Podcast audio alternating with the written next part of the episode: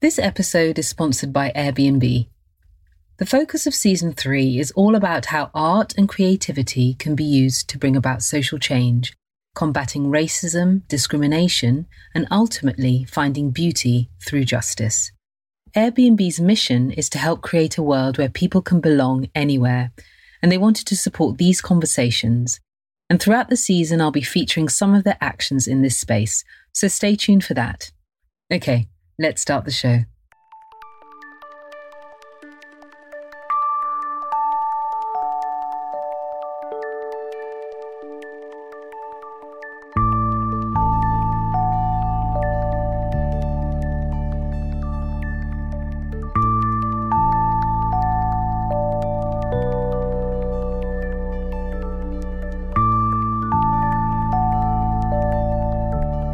I'm Matt Sadiso, a musician, songwriter, producer, and composer. I also teach. I'm fascinated by process, how we make what we make, why we make what we make. As a musician, I'm always learning from and inspired by other creatives, other musicians, artists, the arts itself, people, in short, life, all inform the music I make. And I think that learning from others enriches not only our own art, but the arts. And why holding up the ladder? Well, because we're all trying to get somewhere, and I think we build something stronger if we help each other, if we hold up the ladder rather than pull it up from under us as we climb. I'll be talking to all kinds of creatives about process, lessons learned, things that inspire us, the music we're listening to, what makes us who we are, and the help we've had along the way. So join me as we climb, holding up the ladder. We've got very um, strong, powerful dancers and channels in my family, especially the matrilineal line mm-hmm. um, of my lineage, both on my mom and my dad's sides. There have been some very powerful women that use their body through dancing and through spiritual transmission to bring good messages or to bring messages as to how we can improve our life and how we can thrive in those times so that was sort of the beginning of the journey. And I actually remember that night sort of just being in bed and just feeling like something really, really, really big had happened. That's the only way I can say it. It just felt like something big had happened, like something had fundamentally changed. Who gets to tell stories? Who gets to tell your story? How does story relate to the body? What are the stories our bodies tell? These are some of the questions I delve into through the prism of African women, tattoos, and scarification with my guests today, Laurence Sessou and return guest Jessica Horn, founders of the Temple of Her Skin. You know, we see these images of um, Dinka women or Tuaregs or, you know, Amazigh women and they have tattoos and the way that it's presented is in this kind of very flat anthropological specimen kind of way. And again it's like but who are these women? Like each of them is their own person. Did they choose that design? Did they like it? How does it make them feel? What was the process like? How did they handle the pain? You know what i mean? Like there's so many interesting things about you know like what did it mean for them at that moment in their lives? You know and that for us is what we want to explore through this. This is whole universe of us Jessica and Laurence, two African women hailing from East Africa and Benin in West Africa, respectively, were inspired by their own tattoo and scarification journeys to create space for other African women to do the same. Moving away from either the hypersexualized or anthropological, think National Geographic tribal women imagery to discover the real and complex stories of these adorned women, because, well, aren't we all real and complex people? They are discovering, as Jessica says, and I quote, where tattooing and scarification sits in our varied African histories. I can confidently say that all my tattoos have been a celebration of all my spiritual breakthroughs. Mm-hmm. I've had um, an interesting story with my health. Okay. And uh, it has been challenging. And basically, every time I've overcome a step, I would just mark my skin to remind myself of how far I'd come. We talk about the tattoos that have marked significant moments in their lives. We talk about the difference between tattoos and scarification. We talk about the importance of their grandmothers in their spiritual practices and traditions. so many African women are talking about their grandmothers again. They're like, oh, you know, my grandmother had tattoos actually, you know, and um, oh, but it's funny, you know, I never really asked what it was about. So, there's all these stories, and it's sort of like something happened in our parents' generation that um, stopped a lot of the traditions. We talk about pain, pain not as something we seek after, but rather as an almost unavoidable component of bringing something forth, which is why we also talk about childbirth. And just giving women space, the space that they need. I was lucky in that case that I actually had midwives who did that very much. And I feel like it really facilitated the process. Um, but many women don't. And that's also a racialized reality. We, of course, talk a lot about the body, about understanding the body, about being connected to the body, about agency over one's body, and how this agency is, in fact, an act of resistance. So my solution, my my my focus was to heal my community. Let's go into the body. What's the body saying? Where where do we channel that energy? What do we choose to focus that energy into? Because mm. I'm tired of being angry and feeling helpless. Mm-hmm. It does not help me. So I felt that I could go through those times by doing what I do best. And is putting my hand on people and is to hold people where they're at and to open that space so that they can go deeper within themselves and marvel, marvel as to what they're made of. I'm always learning something from the people I interview, but there is something really wonderful when something I know very little about serves as a metaphor for what I'm doing with this podcast generally, but the theme of this season more specifically. I'm someone who takes a lot of time to ponder things, and when George Floyd was murdered, I didn't post or share what I thought for a while. It was too shocking, I suppose. I sat with my thoughts and with my feelings. And because I come from a human rights law background, I have a strong justice streak and a deep desire to respond in a concrete way. And I should say in a concrete way that works for me because it looks different for each of us. I was quite intentional when I approached Laurence and Jessica for interview because for me, and I think as you will discover throughout our conversation, their insistence on telling African stories, their insistence in creating and pursuing beauty on their own terms, their determination to be strong in what I would call their softness, their insistence in reveling in joy, in laughter, in celebration of their Africanness, their African womanness, their blackness, is in fact an act of resistance. I think that um, there's been a lot of emphasis on, as you're saying, on discussions of trauma and the notion of the intergenerational transfer, um, transfer of trauma. But the question is, well, what about the intergenerational transfer of resilience, you know, or survival or wisdom? Because the very same bodies that were traumatized also work through and are still their their great great grandchildren are alive today. Like I I don't really want to have to constantly bear witness to black pain because that means black people are in pain. And I don't want that. I don't know how you listen to podcasts. I tend to listen while I'm cooking or tidying my house, but in this instance, I would recommend allowing yourself to slow down, to be still, get your favorite drinks or snacks, and just take time to listen. One quick edit before we start. You'll hear me say that Jessica was in season two of Holding Up the Ladder. She was actually in season one, episode seven. Well worth a listen. It will further anchor the conversation that you're about to hear.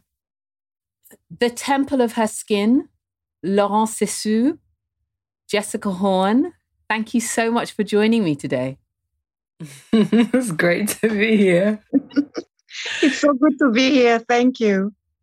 Um, I'm so pleased for you to join me. Jessica Horn, for those of you who've listened to season two, you will have heard her voice from season two. African feminist, writer, poet, activist, academic, etc., etc., multi hyphenate, amazing woman. Laurence Sessou, activist, body worker. That's what you call yourself, right? Aromatherapist, activist, amazing woman. These are, I should say, for all our listeners, these women, and I don't say it lightly, they really are powerhouse women. And I'm very excited to have them on today. And I'm excited for you to get to know them some more. The Temple of Her Skin is all about tattoos and scarification from an African perspective. We're going to talk about it today. But let's start from the very, very beginning. I'd love for you to introduce yourselves a little bit more to us because obviously I know you guys well, but I'd love the listeners to get to know you. So, Jessica Horn, since you've been here before, tell us who you are. I always find uh, introductions like that difficult because I mean, you know, I suppose I'm a woman of the earth. Um, you know, I um, I'm a daughter of East Africa, um, and I've just, you know, I was raised in quite a politically aware family environment and in a kind of social cultural context, political context that was very active in thinking about what's wrong with the world and how we need to change it. And so it's I, I feel like I've always been activist in that sense. So I've been involved in feminist work all through, even from secondary school. Um, but I kind of fully went into it, you know, after university. And um, so I've worked in, in, lots of different structures, but really just trying to advance um, the rights of all women to live beautiful, healthy, self expressive lives in our own bodies, you know. Um, and I mean, I I have that embodied interest in embodiment, and so you know, it's something that carries through my poetry, it carries through my activism, and it kind of carries through even a project like this, which is really about our embodiment. And I also am so fascinated by histories and documentation. Like I feel like you know, so much of us is not well captured um, because other people were determining who should write about us. And so um, that's also something that's very common across all the different work I've done is like a kind of documentary or witnessing element um, in in what I do. Fantastic. Laurence Sessou, tell us who, who you are and where you come from. Right. You know, um, I was told off by a lady one day because I, I when I introduced myself, I my name is Laurence Sessou and I am an aromatherapist and body worker. She was like, hang on a minute. You're going to have to rewind and tell me more about what you are and what you do and what kind of energy you carry with you. Mm-hmm. I was like, okay, rewind. Okay, mm-hmm. I am a child of a voodoo mystic spirits. We've mm-hmm. got very um, strong, powerful dancers and channels in my family, especially the matrilineal line mm-hmm. um, of my lineage, both on my mom and my dad's side. There have been some very powerful women that use their body through dancing and through spiritual transmission to bring good messages or to bring messages as to how we can improve our life and how we can thrive in those times. So I can confidently say that I am I am a, a, a, tools for my ancestors to work through. So mm-hmm. all the mm-hmm. work that has not been able to be completed, they're using me today to do that. Mm-hmm. So I am a doula. Uh, I am a sacred birth worker. So I hold sacred space for uh, women and all children uh, to thrive. Um, obviously, I am a therapist. I love essential oils. I love the body. Mm-hmm. I love the body for what it can do mm-hmm. and what it says and how it can inform us in in how to have an amazing life here and now. Mm-hmm. mm-hmm. I am a lover of of women, obviously, and men as well. But women will still my priority for now, and uh, and I am a lover of life and and the earth and the moon and uh, and everything that makes us magnificent beings. Mm. In a nutshell. Well, it's a beautiful nutshell. It's a beautiful nutshell. So, so tell me about Temple of Her Skin. I, I should say that the I felt this season of the podcast, just because of the year, the last 18 months we've had, I've been I've really been thinking about how art can be used to affect social change, how we can how we can creatively address certain social ills, anti-racism stuff, just changing the world we're in. And it doesn't and, and I think the Temple of Her Skin is a visual documentary project. Um, and you're telling stories and aesthetics around African women tattooing and scarification. And when when I interviewed Jessica last season, I remember Jessica saying, you know, that that you guys were interested in this because you wanted to remove the hypersexualization and the sort of hyper exotification of African women and also the erasure of African stories in these spaces. So I'd love for you to tell me actually, firstly, how you guys met, because it's a great story, and then how it leads into this space of tattooing and scarification. Because for me, whether or not it's intentional, there is a form of activism in your work, you know, but through beauty, you know, and through telling stories through beauty, which I think is very powerful. So let's start. Tell us, tell us how you guys met. So who's starting, Jess? Shall I?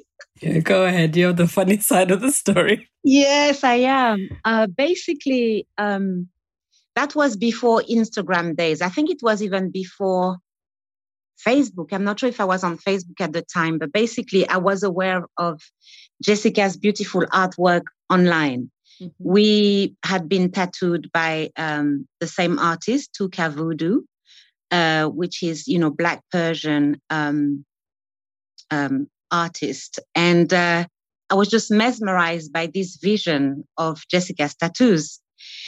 And um, I think, and I think then Facebook came, and we might have been connected online, something like that.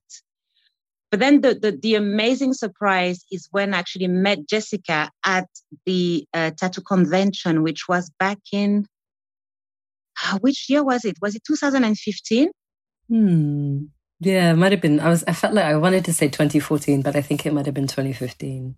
No, it was 2013 actually, because I remember just coming out of hospital, and um, I met Jessica with her partner Rich, and it was just a we just embraced each other. We just embraced each other. And then um, Tuka, which is our tattoo artist, was like, oh, you know, Jessica is the lady to whom I did that amazing tattoo on her bum, may I say.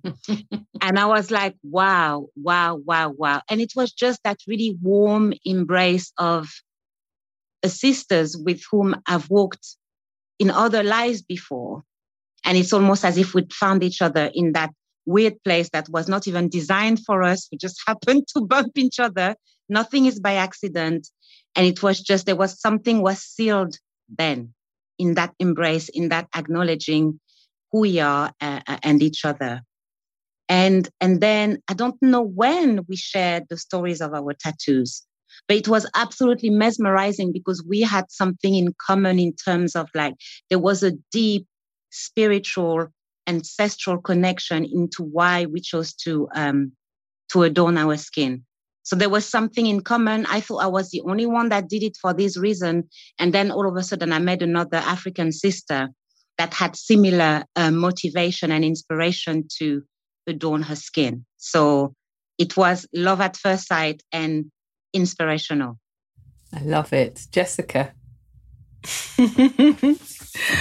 Um, yeah, it's interesting, isn't it? Um, you go to spaces in search of things and you find them sometimes, even though they are unlikely to be there. So that was a really beautiful connection with the tattoo convention. And it's funny because in my work, I travel a lot um, around Africa and I had been noticing also women with tattoos, but I tried to reach out to people um, and to ask, you know, questions and, you know, pull together something, and the only person that responded was actually Laurence. And um, and so I feel like it's it, you know like when we started developing the concept for this and even thinking about what we're trying to do, it was it became clearer and clearer and clearer. You know, and again, it was from this shared understanding of the why. Um, from our own vantage point, but then also wondering then, so what else and who else out there, you mm. know? Because again, it's women may choose to get tattoos um, because it makes them feel sexy. That's not a problem. It's more the projection. Like nobody, nobody asks. Nobody asks. It's like people don't have a subjectivity, don't have a, a personal identity, or don't have choice, right? It's just the assumption that people do things because it's either their tradition or culture or it's, you know, because they want to be X. Nobody asks. And I think what Laurence and I realized between ourselves is that there was this like deep, complex stories behind every single marking on our bodies. Um, but not just behind what you see, that there was also this whole universe of like experience and learning and um, the process of the tattooing, which was like ceremony, you know, um, and the kinds of spiritual revelations that came in the process of these, um, you know, this process of being marked in different ways, um, and the things that opened up, you know, in terms of understanding ourselves. And so we just thought, surely there must be more of this, you know, and there must be more. There must be, I mean, you know, we see these images of, um, of, of, you know, often like Dinka women or Tuaregs or, you know, Amazigh women, and they have tattoos, and the way that it's presented is in this kind of very flat anthropological specimen kind of way. And again, it's like, but who are these women? Like each of them is their own person. Did they choose that design? Did they like it? How does it make them feel? What was the process like? How did they handle the pain? You know what I mean? Like there's so many interesting things about, you know, like what did it mean for them at that moment in their lives? You know, how did it make them feel connected to, you know, um, the universe, the living and the dead? I mean, what does it mean for them? You know, and that for us is what we want to explore through this. This this whole universe of us that we just want to create um, space so that those voices can emerge and, and speak. Mm, that's wonderful. So, so let's get into the why, because both of you are very tattooed, and you, you, you, you both have talked about the sort of the stories behind your tattoos and the spiritual element to it. It wasn't just these are very well thought out reasons as to why. So, let's talk about why Temple of Her Skin and then why the tattoos on your bodies? Why did you choose them? Laurence, do you want to start? Yeah, I mean, for me, um, I can confidently say that all my tattoos have been a celebration of all my spiritual breakthroughs. Mm-hmm. I've had um, an interesting um, story with my health, okay. and uh, it has been challenging. And basically, every time I've overcome a step, I would just mark my skin to remind myself of how far I'd come. Wow. So everything that is in my body is a, a celebration of my my spiritual breakthroughs. Mm. Now, um, the scarification we went way deeper in my spiritual practice. Um, I'm going to open a bracket and talking about Vision Quest and what it is. And Vision Quest is like a rite of passage mm-hmm. when you get to spend a certain amount of days in nature with no food or water, just being with yourself and uh, with everything that is around you. And so it's a four year commitment. The first year is a four day commitment. The second year is a seven day commitment. The third, the third year is a nine day commitment. And the fourth year is a 13 day commitment. Naimando, on the seven seven day commitment, on day four, we bring you food and uh, fruits and water. On day uh, nine, on day four, seven, fruit and water. And then on day 13, fruit and water on day four, seven, and nine. The, um, the seven day uh, vision quest is um, was the year when I really felt my grandmother's literally coming into my circle of prayers. Mm-hmm. I was in nature by myself, and there she was. I was really thirsty, and both my grandmother came into my circle and brought me water. And they said, We're here. We're here. We hold you. We are present. And thank you for calling us.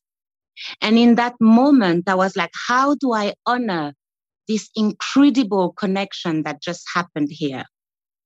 And the way that I found the closest to honor that and to really seal and make this marriage between my spiritual practice and my ancestry was to choose scarification mm-hmm. because that's what both my grandmothers um, had on their body to identify who they are, to identify their tribe. Mm-hmm. So everything that I've got inscripted my body is deeply spiritual and it also have an ancestral connection to it.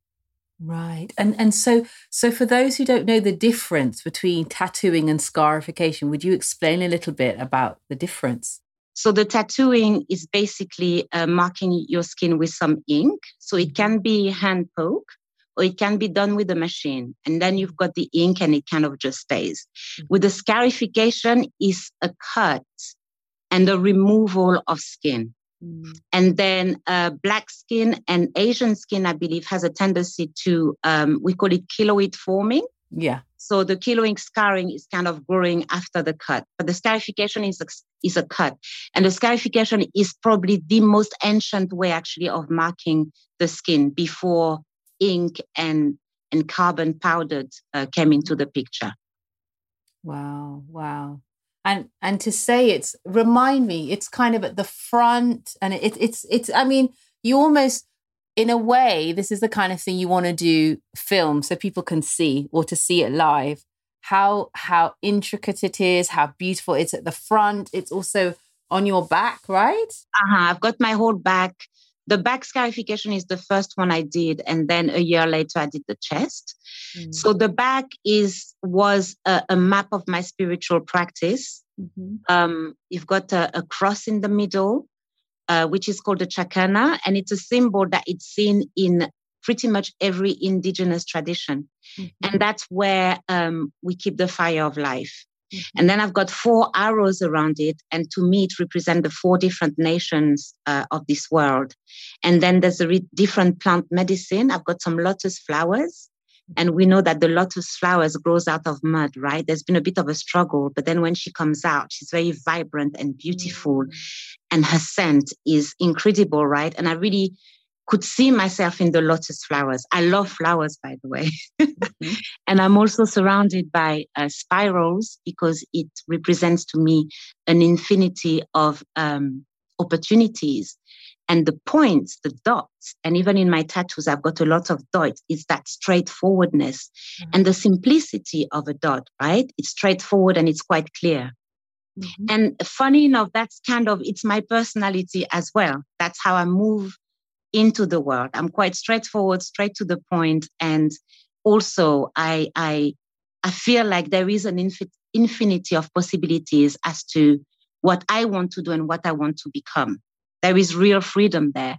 So my back is really a representation of the dream that I want to see the four nations of this world enjoying this fire of life in respecting um, nature, Mother Nature that is around us.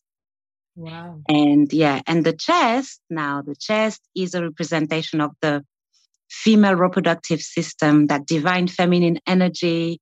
Um, you've got two ovaries, and you've got the symbol of the clitoris in the middle, which is the great pleasure of life, which is our birthright as women, right? We often forget that.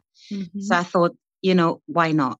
So that's that's what's on my chest. That was done a year later.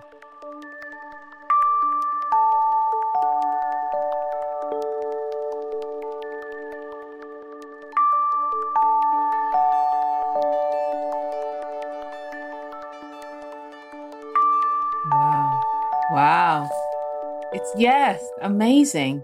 And and um, Jessica, tell me your body. What? Why the choices? Why? Why?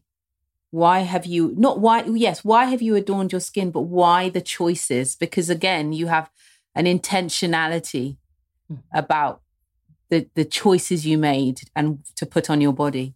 Mm. Yeah, absolutely. And it's always uh, lovely to hear Laurence. I feel like every time I she goes deeper and I learn something new.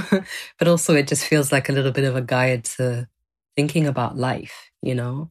And that's just very beautiful.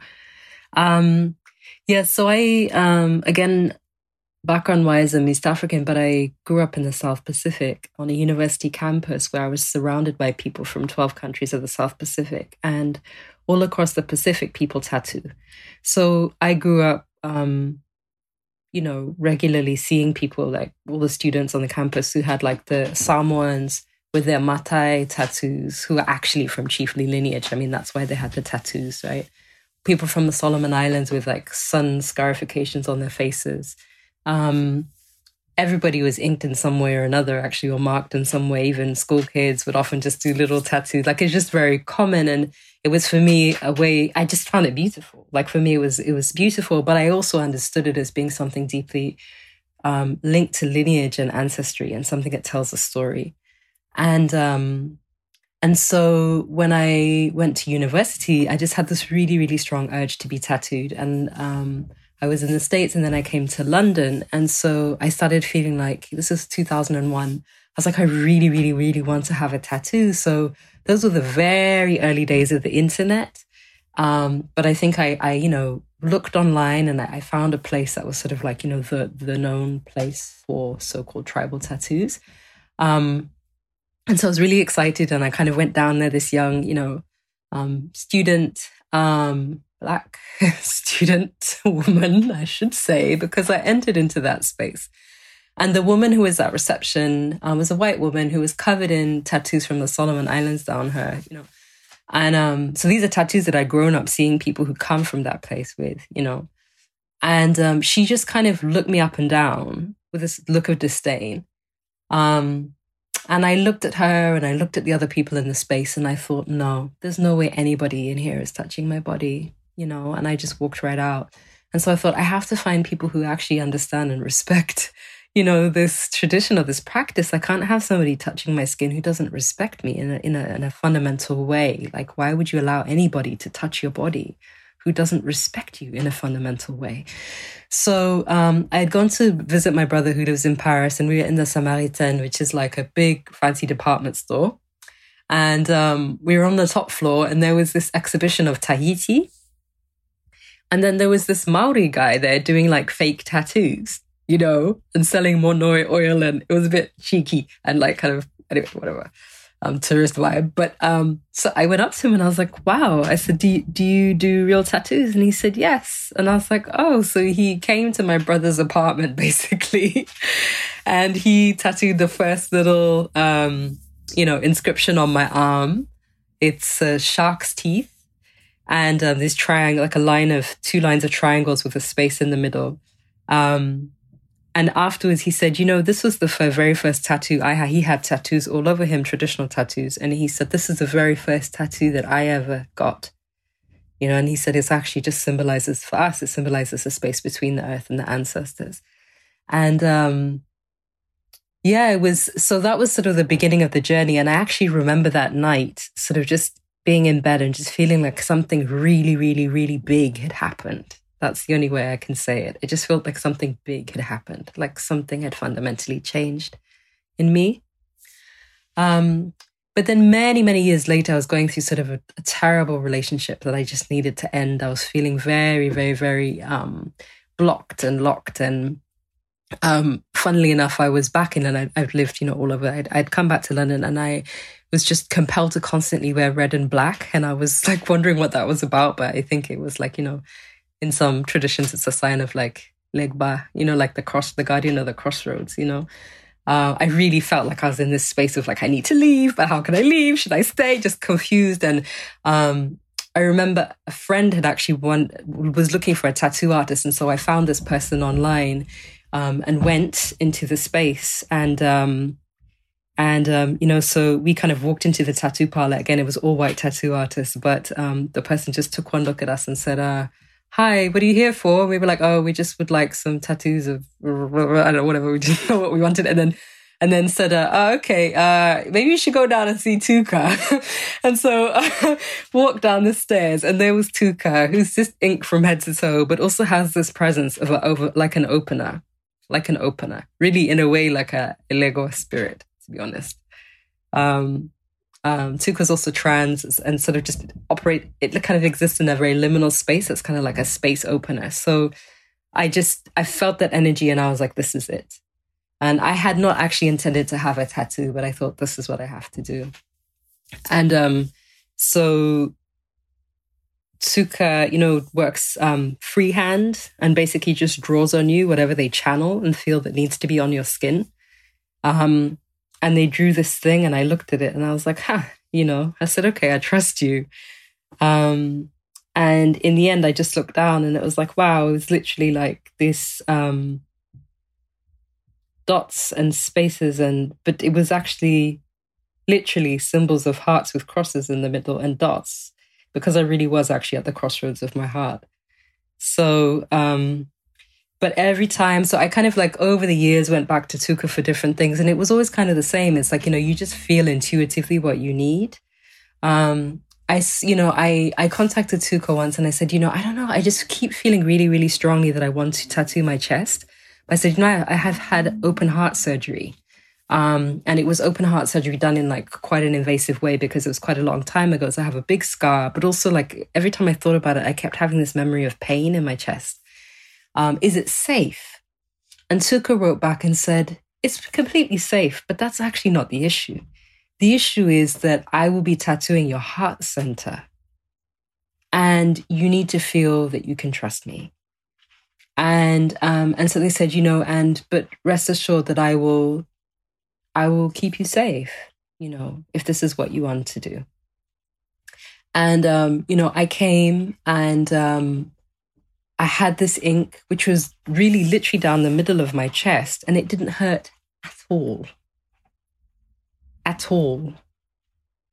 Um, and I actually remember that night because um, Tuka uses tattoos in an, in a way that is ceremonial, not pretentiously, but really because they're channeling also their own ancestral tradition. Because Tuka's grandmother was a tattooer, actually, too, and grandmothers are a lot in this. You'll hear actually, grandmothers mean a lot in tattooing, but um, and so and so like incense there was nobody else in there and plays music you know um, that really gets you into this ritual space. So it was like this juju music from Nigeria, you know, this like drum, but like it was loud and just literally you just enter into this space, you know. Um, and I, I remember that so clearly. It didn't hurt at all. Um, and then it finished, and you know, um, he turned the music down, and it was like, boop, I was out of a spell, you know. Um, but yeah, and then the biggest piece on my back, um, have another tattoo, but the biggest piece on my back, where, I mean, the story is getting a bit long, but just to say that um, it took about 60 hours of tattooing. Um, not in one sitting, obviously. No, not okay. possible, but it was like, you know, 11 hour sessions, you know, 11 hour sessions. Like you'd go in at one or two and you'd leave, you know, past midnight, 2 a.m. And I, um, I remember at one point, because it quite it hurt. I mean, there's parts of your body that really do hurt. I mean, there's, it's painful. Um, but I do remember, you know, at one point just going into this space, it was quite painful. And then I just felt my, I felt my grandmother coming down and holding my hand, you know, and taking mm-hmm. me through. Mm-hmm. So, um, it's just interesting that there's um, so much revelation that happens in these practices. And I think that, um, again, it's a shame that what people hear about tattooing is very often from a very singular perspective of a small subsection of neo-tribal tattooing in the West, which is a bit um, sadomasochistic. Mm-hmm. And so it's this idea that people do tattoos because they want to feel pain and this and that. I mean, honestly, I don't think for us in this growing tradi- growing community of us, you know, the temple women um, that we're interviewing, for nobody, not no, for none of us, that's it's not what it's about at all. It's such a misreading, you know. And it's almost like we engage. Um, we don't get tattooed because of the pain. We get tattooed because of the process. And the process can be painful. But what's interesting is what we do then to manage the pain. Um, and it requires really deeply tapping into your ancestral energies to hold yourself, you know, and that's the learning. So it's almost like that quest, you know, it's almost like that idea of like, going through an experience where you know your your senses get heightened because you're just you know facing something quite difficult but for a clear reason you know and not because it will harm you at all the opposite is because it will teach you you know it's a positive thing and um and i yeah i just feel like there's i've had so many revelations of different kinds and different scales through this process of being inked and i think that's something that it's interesting to hear other people's stories because for everybody it's slightly different. But as I said, for some reason, the grandmothers are always coming through in these stories. The grandmothers mm. are always very present. Laurence, you're nodding your head. Talk to us. you know, it's very interesting because I know Jessica well, but every time, like you've said to me, Jessica, there is another layer of the story. there is another layer, and it I can resonate with it so vividly because, and that's one of the things that I, I guess I'd like to add to the project is like, we really are working with the mystery. You know, we really are working with the stuff that science can't make sense of, that nobody can really make sense of on an everyday basis because it's so much deeper. But we can't deny it because we feel it and we know it's real because we mm. went through these processes with the help of our ancestors, our grandmothers. You know, they all showed up.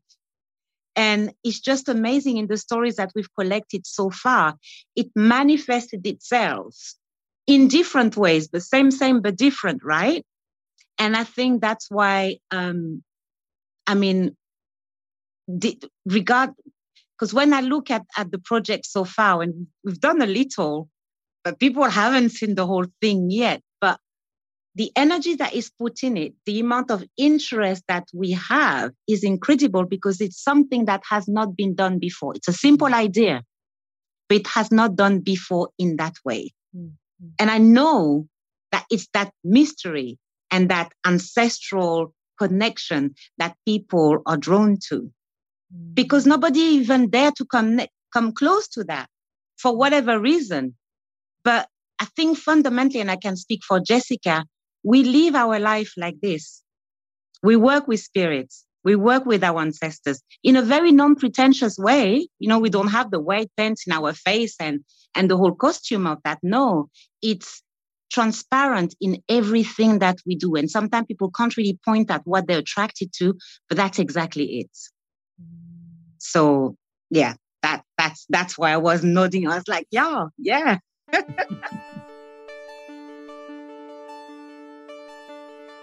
This season, you've been hearing stories of people who are using their art and or creativity to respond to social issues.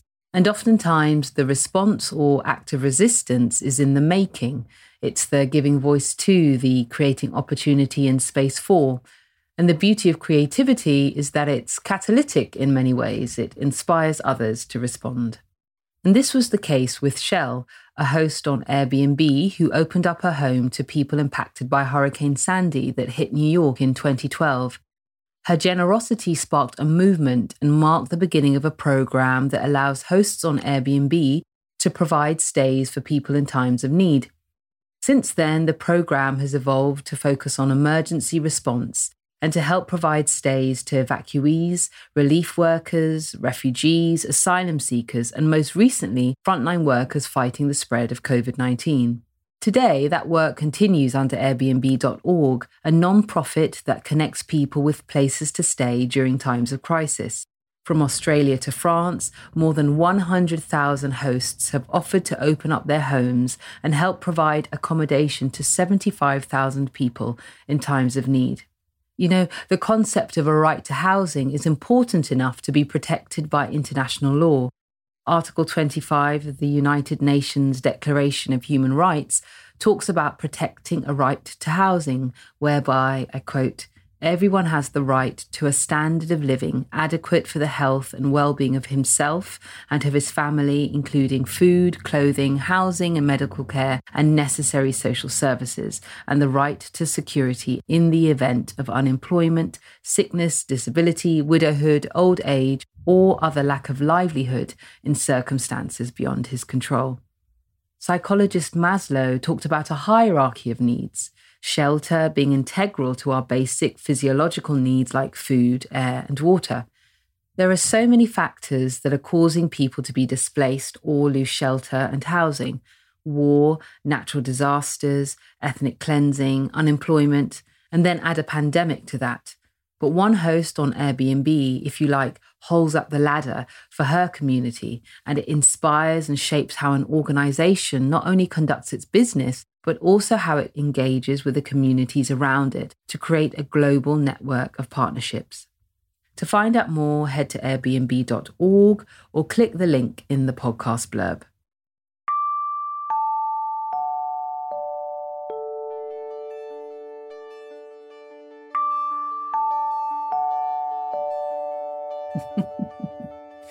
so tell me about the stories that you're collecting the other some of the other women that you have been speaking to tell me a little bit about that I, either one of you please feel free Can we uh, can we really share? Like it's supposed to be a secret. You have to have a surprise. Well, the stuff that you're that you feel you're allowed to share that will will broaden our understanding of some of the stories you're collecting without ruining the surprise. Okay, the only thing I'm going to say is that it's quite extraordinary to see the different background of the women. Okay, the, the thing we have in common is we're all part of the same continent. Mm-hmm. But in terms of what they're doing in their lives, it's very inspiring how they're coming from different places. Very different characters in what they're doing, but yet they chose to mark their skin. And I think that's quite that's quite beautiful actually. Mm. That's it for me. it's true. Well, two things. One, just from the women that we've engaged so far, is that I think, again, the fact that it really is beyond, um, there's a decorative element. I mean, it's decoration. And obviously, you would never put anything on your skin permanently if you didn't think it was beautiful. Right. So that's, that's actually very important. Right. Um, but for everybody, there really is, as you're saying, intentionality. There's something that people are processing, thinking through, working through. Um, as as part of why they're doing it um, and um, that's also very clear you know so it's it's and it's very internal like it's not something for um, show do you know what i mean or an external gaze it's just processes that are really quite internal you know people just really engaging their own kind of um, space in the world you know and doing that through their skin um, and it's also just been uh, what I have found interesting is the responses to the project because we've started it, and again because we're still collecting stories, we hadn't wanted to put out too much material because we actually want to present it in a way that honors the stories properly. So rather than just kind of putting the content straight onto Instagram, you know, these days like you put something onto social media and basically people forget about it. 10 you know 10 seconds after they scroll past it. And in a way it's like no we need to have a proper honoring. You know we need to have a, a, a proper way of presenting and um, these stories and having people really have the space and time to engage them. That's why we're waiting. But it's interesting to see through the insta that we set up and you know just conversations. We have a gofundme. And just the conversations all of that is raising it's like so many african women are talking about their grandmothers again. They're like oh you know my grandmother had tattoos actually you know and um oh but it's funny you know i never really asked what it was about. So, there's all these stories and it's sort of like something happened in our parents generation that um stopped a lot of the traditions you know because it seems to be the grandmothers and the great grandmothers but something happened in our parents generation that stopped the traditions.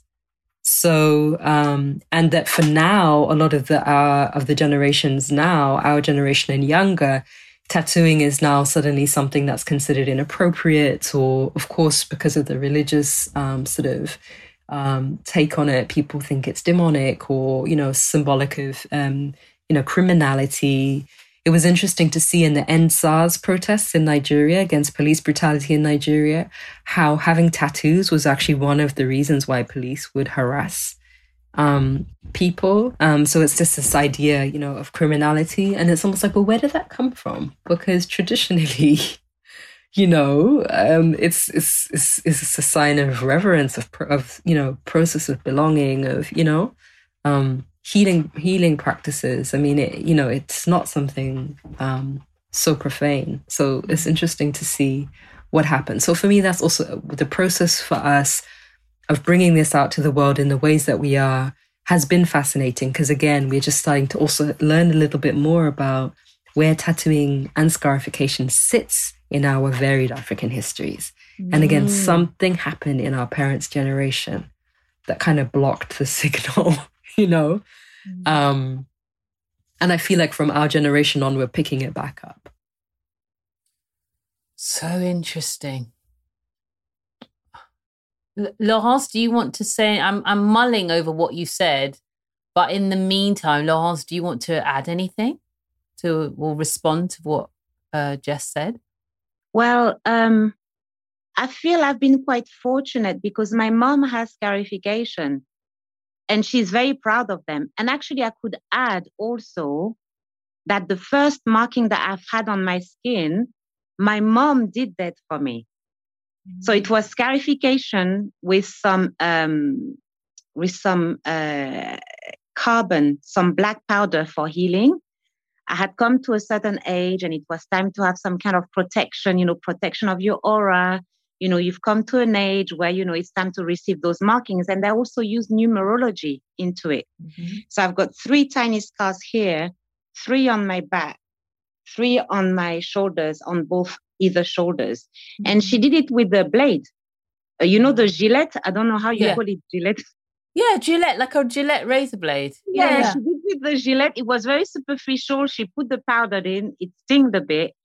And then that was it. So my mom, it's very interesting for my mom. She's like, I never taught you these things. Mm-hmm. But all of a sudden, what you chose to have on your body, you turning like the initiated people. Mm. You've stretched your ears. You've pierced your nose. You've scarified your skin. You even have the tattoos. These are the medicine people that do these kind of things. And you don't like to wear many clothes either. she was like, I guess with my mom, she was fascinated as to how somehow the ancestral blood spoke through me and encouraged me to do these things. But mm-hmm. again, it's an evolved version to it because I knew nothing about it really. Mm-hmm. I saw my mom with scarifications. I know in my dad's tribe, they have it on their cheeks. Mm. At my dad's generation, they stopped doing it, but he was supposed to have scarification on their cheeks. And, and my mom is like, this is who we are. Mm. And that's one thing funny that she always tells me. I was like, but why? She was like, well, when you have your markings, there is always a way back home. Mm. We recognize who you are. You can never be lost when you have your markings. Mm. So she's very proud of it but she thought it was old history and now she's in France and things have changed. But it creeped back up through me. Mm-hmm. And I'm her last baby, by the way. My mom's got six children. Mm. And I'm the one that chose to reclaim that heritage.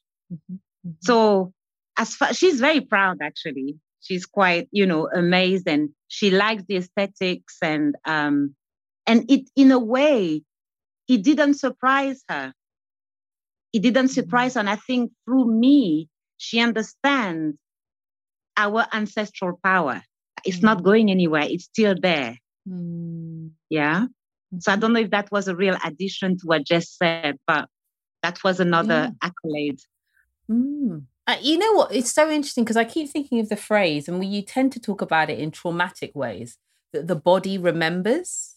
Yeah but you from from what i've learned as you've shared your stories is that you have you you are showing i guess an external way that the body remembers but not from a traumatic place from a from a from a, a different sort of liberated place and i something i mean this is not connected but it's kind of connected but I remember it was something, Lars, you put on your Instagram. I remember when that awful video came out of George Floyd being murdered.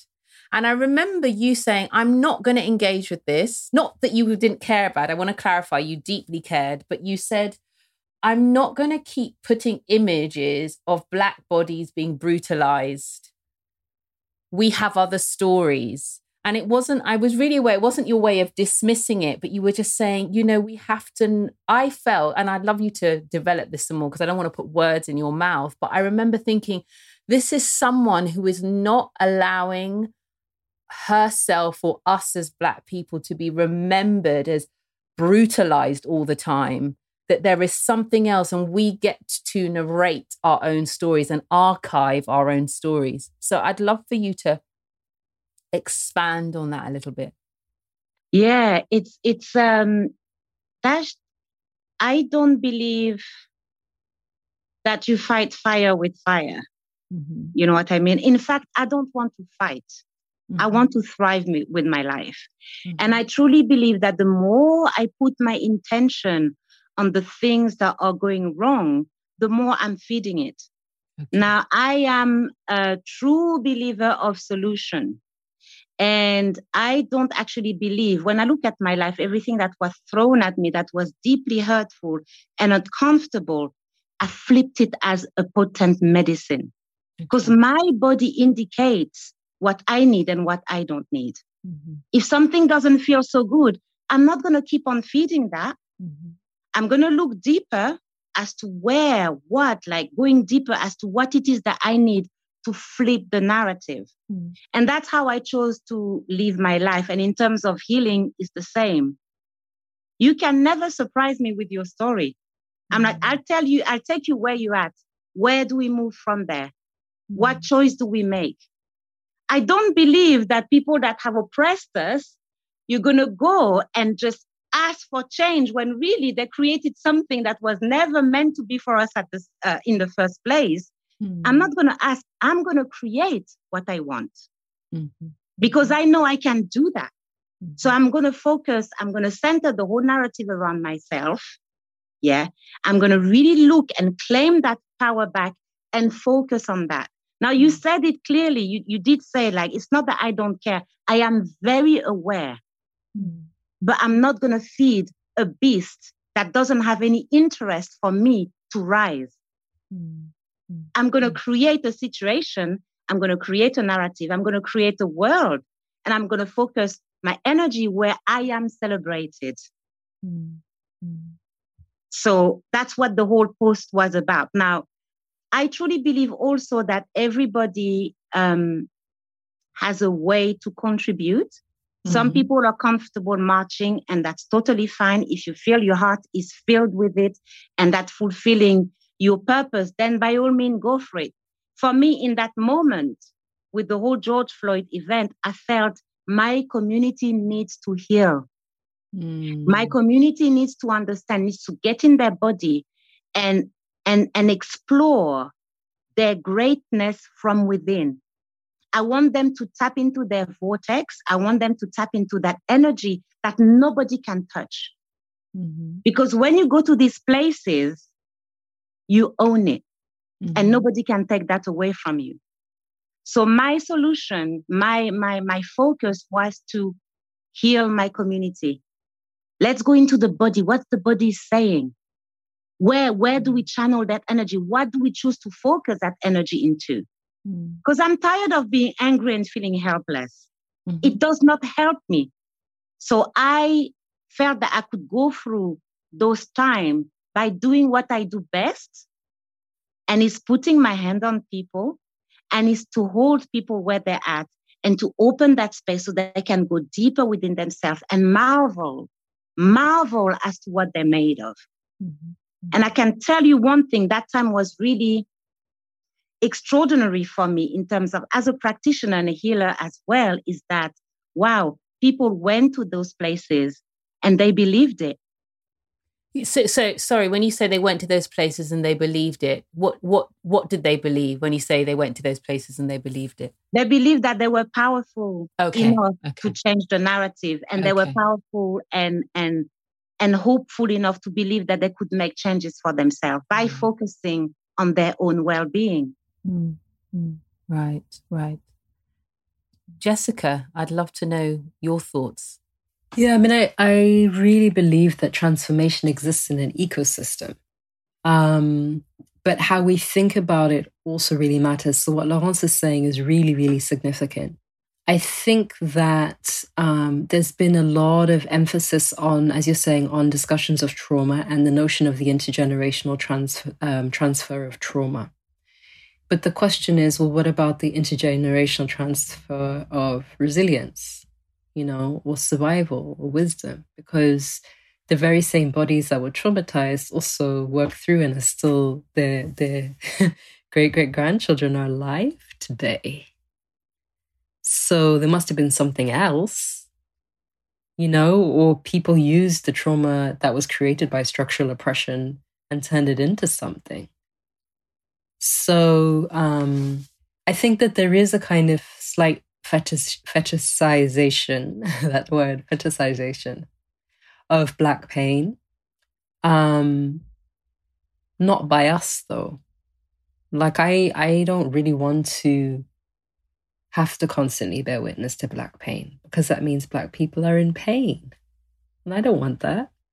So again, for me, it's it's almost like what do we do with the world? That is, it's true. It's interesting. I mean, I work in the, I guess,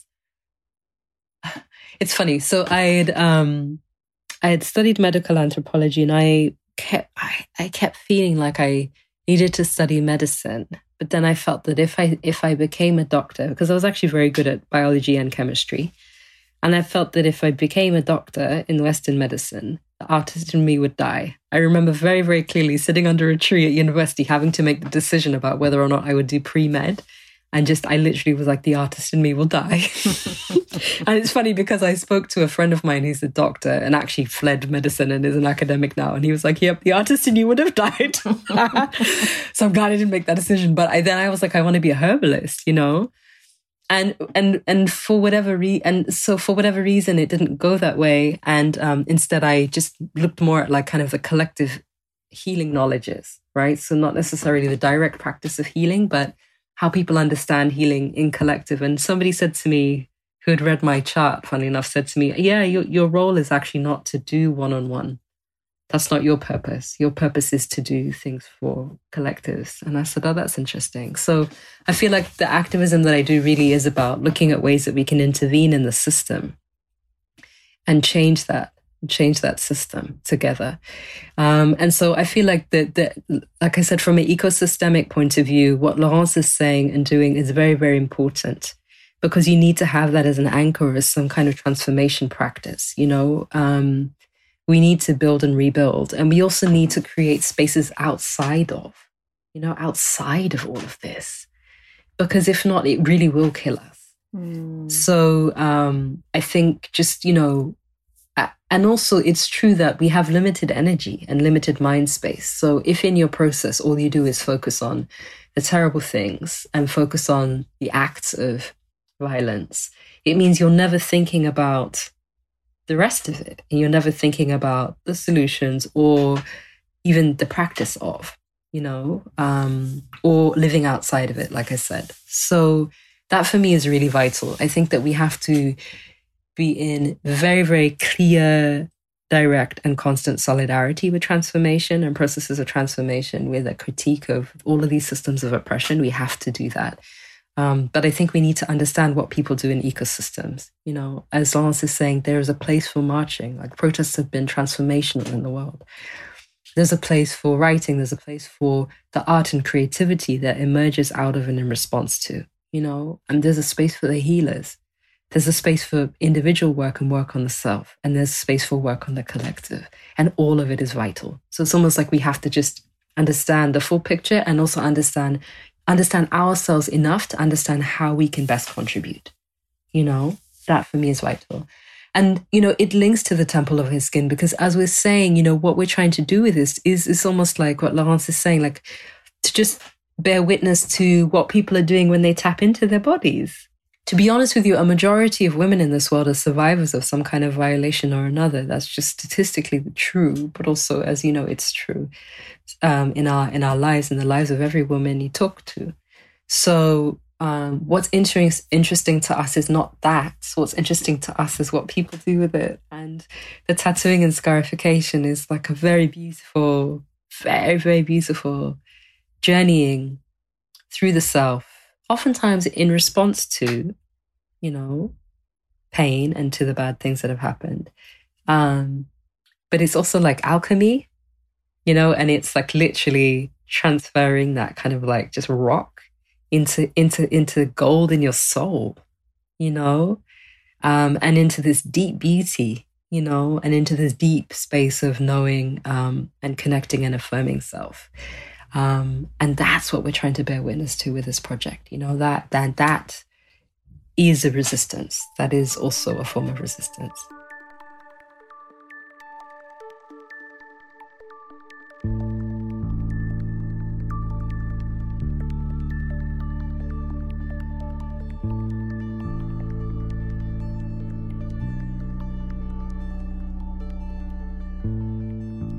Absolutely. Absolutely.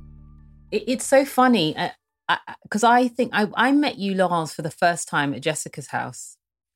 We and, did. Mm, that was the first I'd heard about you, you know, like my friend Laurence, my friend Laurence, but I hadn't met Laurence, you know. But th- there is uh, there were a couple of things that really struck me about how you both of you interact because I should say that you were Laurence, you were Jessica's doula when she gave birth to her daughter. And, well, and yeah. I was, yeah, I was here. I was, yeah, I was oh, here. Is that is that correct? Is that no? Correct well, me if I'm wrong. I had I hadn't technically qualified, but I'd done the course. Mm-hmm. And Jessica asked me to be there when she was going to give birth. So I was like, "Yes, I'll be there." Mm-hmm. Um, so I just I just obeyed and just came.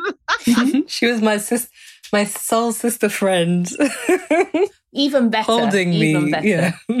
But but here's the thing that really struck well, two things really struck me. I remember, and I think about it often, I remember Jessica saying giving birth was in many ways like when she had tattoos, that the the the ability to press into the pain and, and and not to almost be afraid of it. And then I remember Laurence was, you know, you were talking about your work as as a, a body practitioner and sometimes people that you will massage that you can feel are resisting.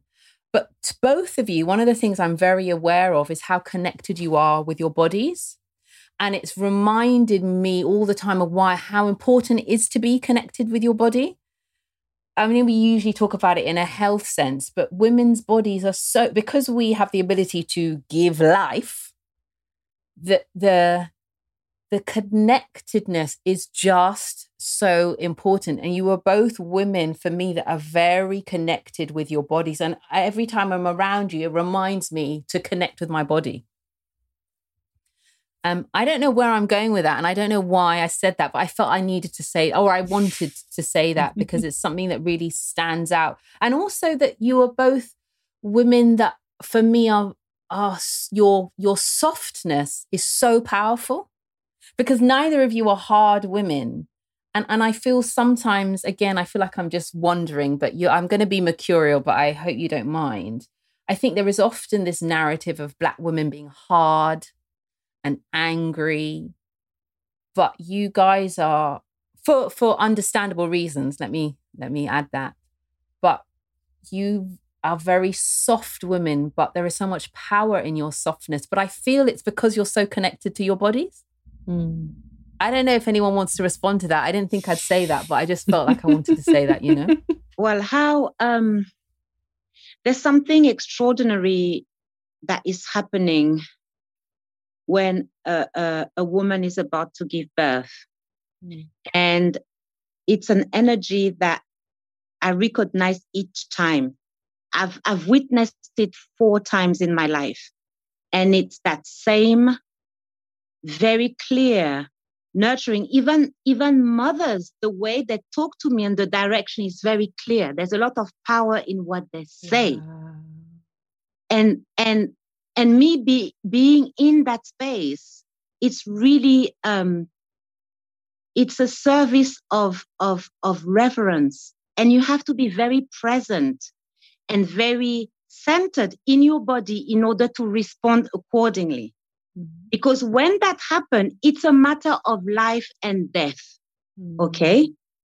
And I guess being doing that kind of work, it really pushes you to be in alignment. And that alignment doesn't need to be forceful, doesn't mean to be aggressive, doesn't need to show anything. Okay. It's that fine line of obedience, present, trust, and openness. Mm. And I guess that's how, you know what, when you were talking about the, the, the angry Black woman, I've been that angry Black woman mm. and I could totally justify it, mm. but I got tired of it. Mm. Being softer, being kinder to myself suits me better. Mm-hmm. It feels better. Mm. Now, don't get me wrong, I've got very clear boundaries and I'm not going to let you stamp over me. That's not going to mm. happen. Mm. But I've done that work. I've done that nurturing, that inner work within myself where actually these kind of things don't really happen anymore. People don't feel that they can come and stamp on you anymore because I'm very clear with my energy. Mm-hmm. mm-hmm. People know exactly who I am. Mm-hmm. And I mm. think that I don't even need to fight that kind of energy anymore mm-hmm. because I've got this embodied feeling. And when now a woman is coming to coming to bring that child forth, it's just an honor mm. to be mm. there and, and to, to, to witness and to hold the space mm-hmm. so that can happen. Wow. I don't even know if I've answered your question. I felt that I needed to say that to add to whatever you were saying and the relationship mm. of the mm. body and women and, and how we move into this world that has not been made for us for the past, you know, few years. It's like it's like walking in a pair of shoes that, you know, that is put upside down sometime being a woman here. Mm. You know, it's really an honoring to understand that we change all the time. Mm. We change all the time. That's the way it is. We're cyclical. Yet mm. we live into a world that expects us to be the same and to perform the same and to be straightforward and, and, and horizontal all the time. That is just impossible. Mm-hmm. And by creating a platform like the Temple of Skin, we get an, an opportunity to go to these places that don't always make sense mm-hmm. And they're far from being uh, linear. They're cyclic. Mm-hmm. mm-hmm. Yeah. Thank you. Thank you. Jessica. Yeah, no, I mean, I was just thinking about um, what you're both saying and even linking it to what I know you explore a lot on this on this podcast, which is the whole idea of process, you know, and what creative processes. Because I feel like all of what we're doing in all the different parts of our lives is kind of refining our ability to be channels, you know, like refining our ability to hold ourselves as we hold tremendous amounts of information that are passing through us. Um, that aren't just from this time now, but they're also from many times, you know, um, other from pasts and futures and different spaces and time passing through us. And I feel like the the most incredible expression I find is always done in moments where you can feel that whoever is expressing is so deeply connected to that source and they're just acting as a channel. Um, you know that feeling where in, you're in concerts and it just becomes like a, a vortex of space and it's just like you're in this thing, you know, because the musicians are just able to channel, you know. Um, it's I feel like it's a little bit the same with the doula because um, I mean both the pregnant woman and the doula, because when you're pregnant and you're in the process of giving birth, I mean, you've been holding and honing your connection to this being, you know, for eight to nine months, you know.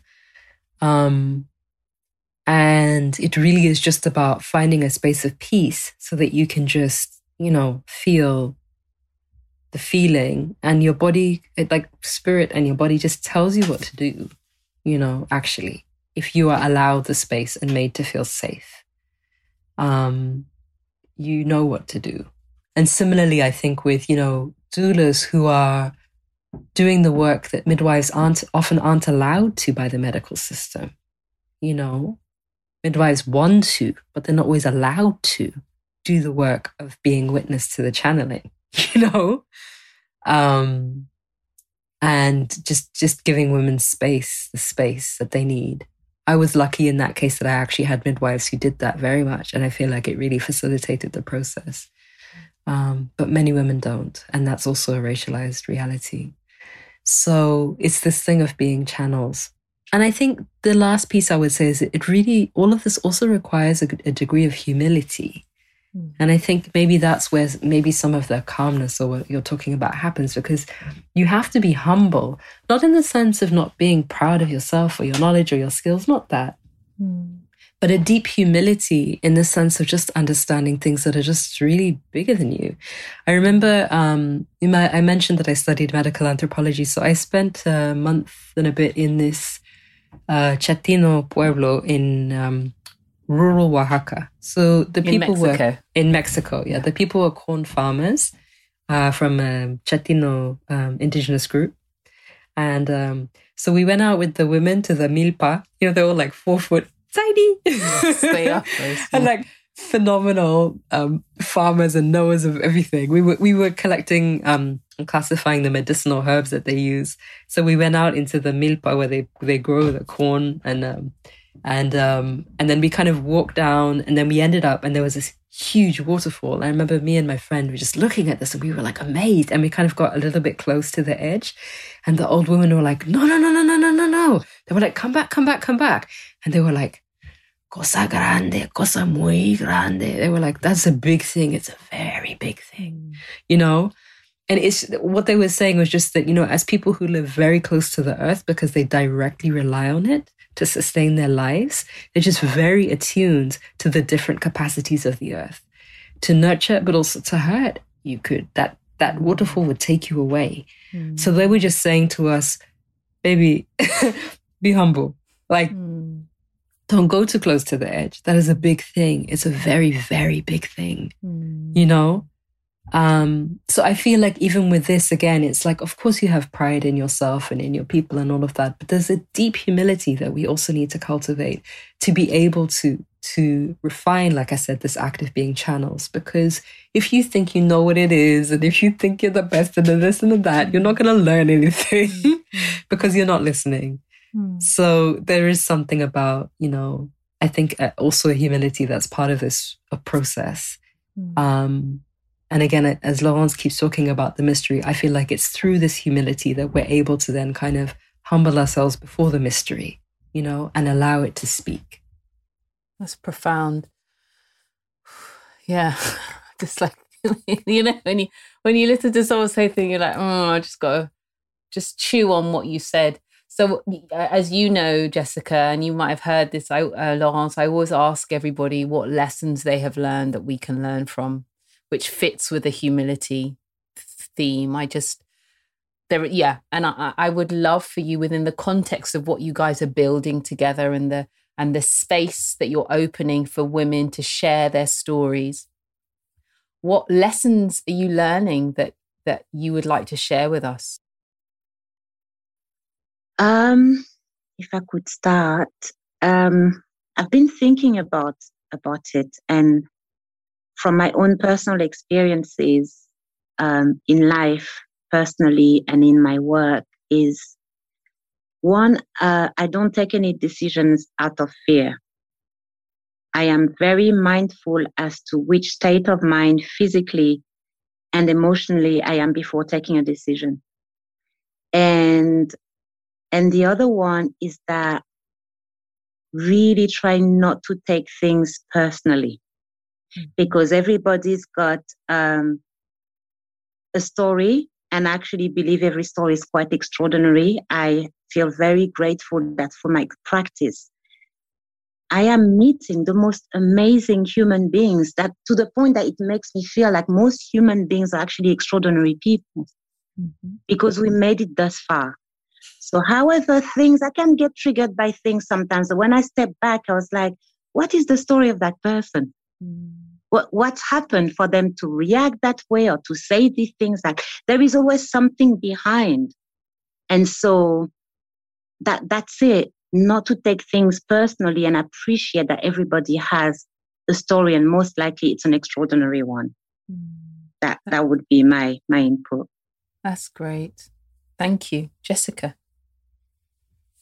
Mm, if I think about lessons in the context of this, um,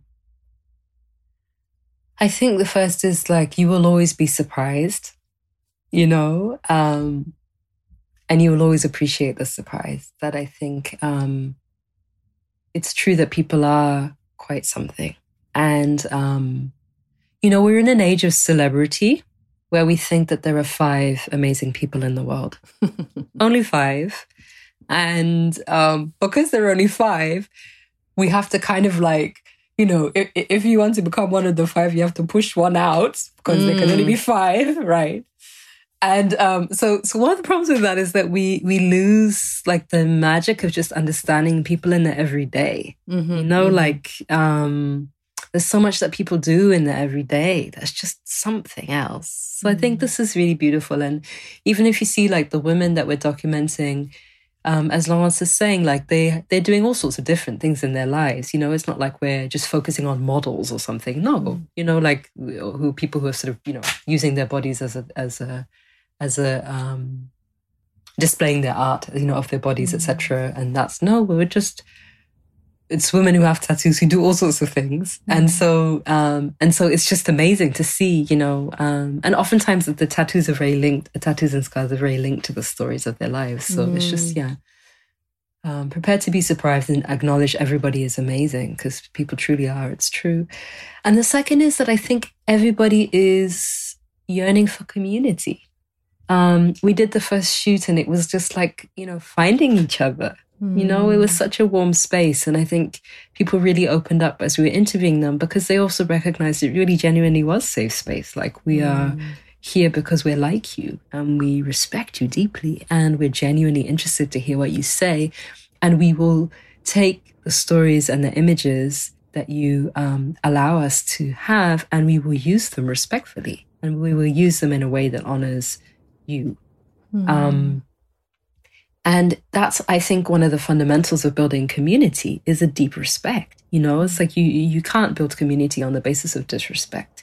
You know, so um, that for me is also interesting. And again, for us, this is not just about producing images that look cool.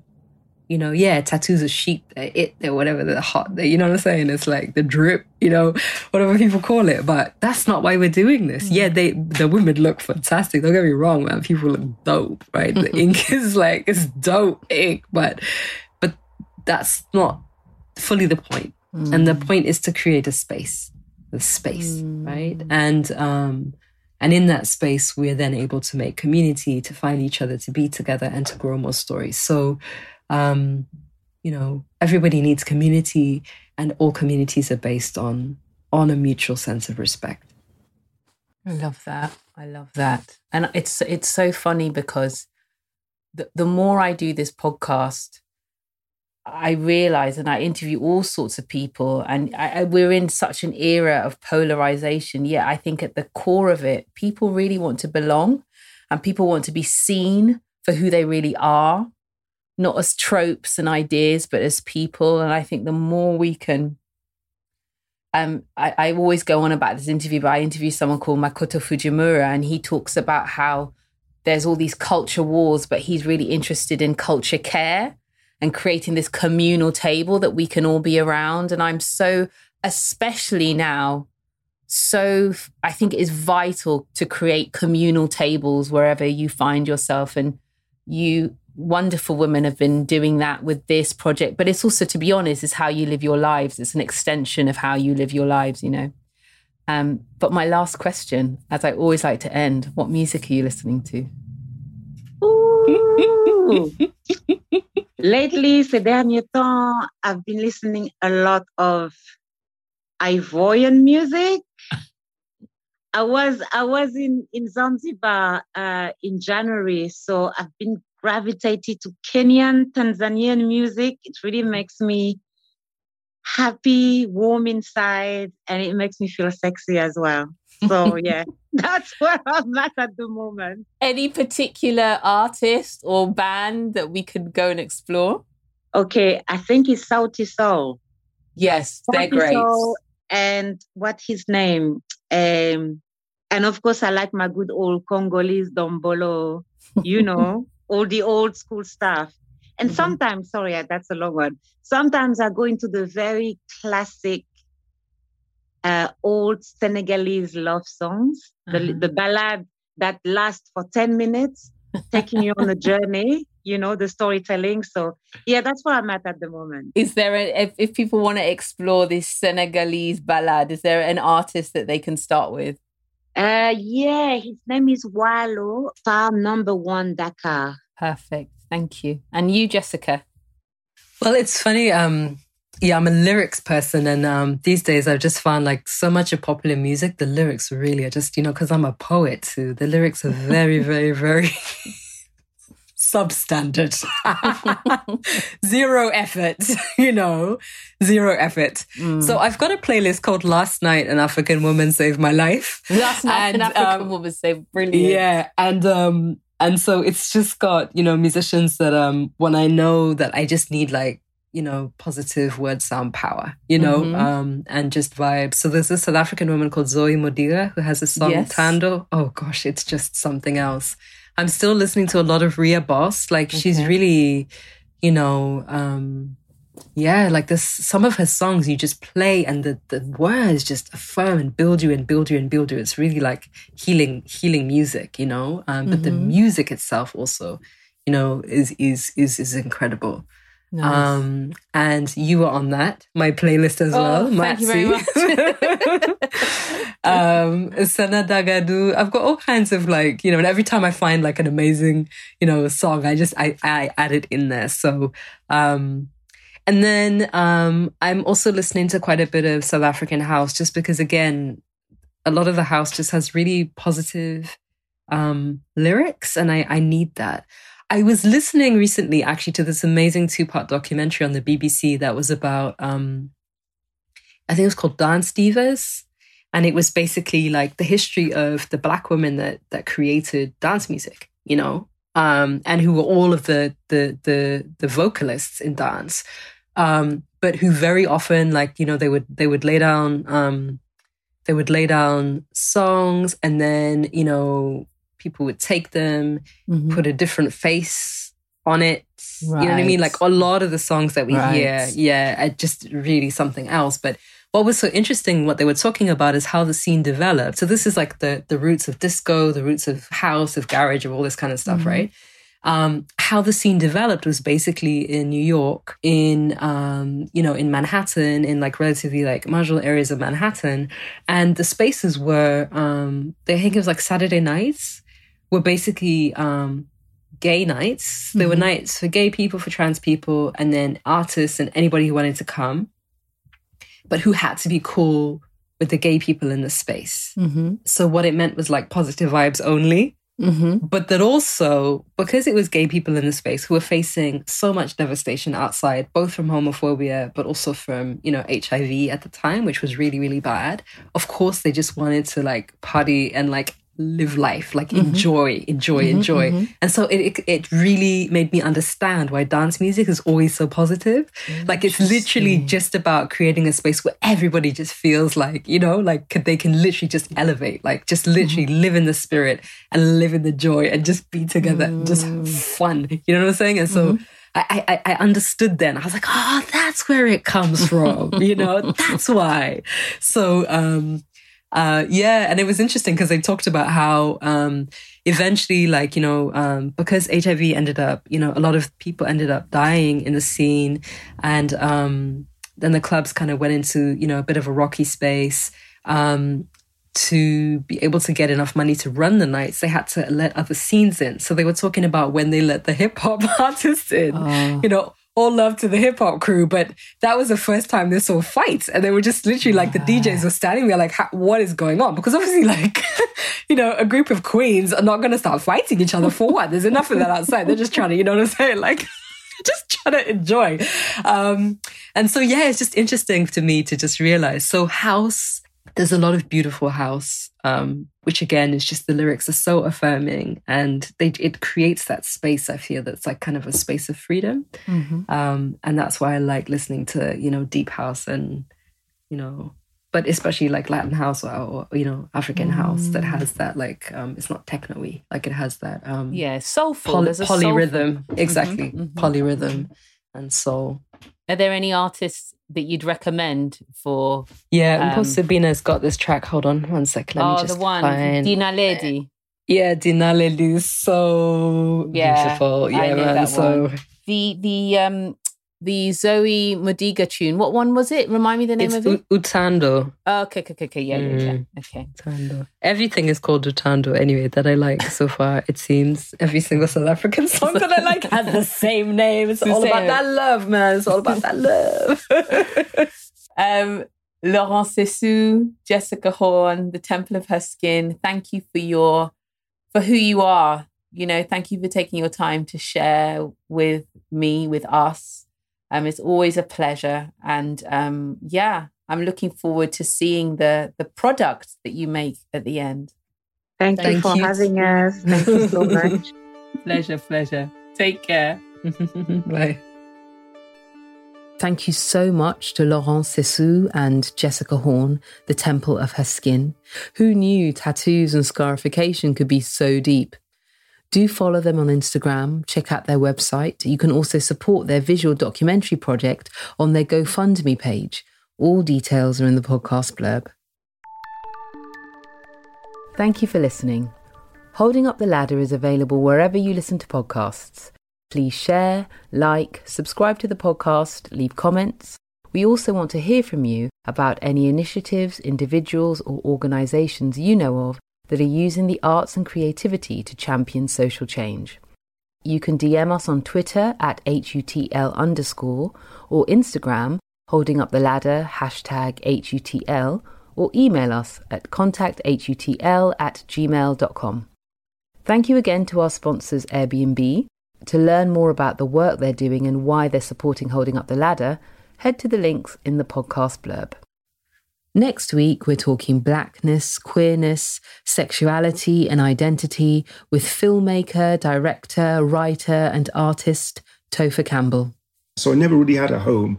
I was in a children's home. I was fostered, and I was, you know, I went to my mum's home temp- temporarily. So this whole notion of home it's not about I'm going to interrogate it. It's more about I inhabit it. You know, this homelessness, I inhabit it or have inhabited it all my life. And so I feel much more alive and more awake when I'm traveling and when I'm out, when I'm moving than I am when I'm stationary. And as an artist, it's just, it gives you that perspective of being able to sort of see across the boundaries of space and time, being able to understand that the way that we are in this moment is a moment in time. It is not the way things are. So the capitalist white supremacist space that we're in, that's been that's been kind of you know that has emerged out of the enslaved period of the uh, five or six hundred years ago. It's five or six hundred years. In terms of West African culture, that's a blip, you know. Until next time.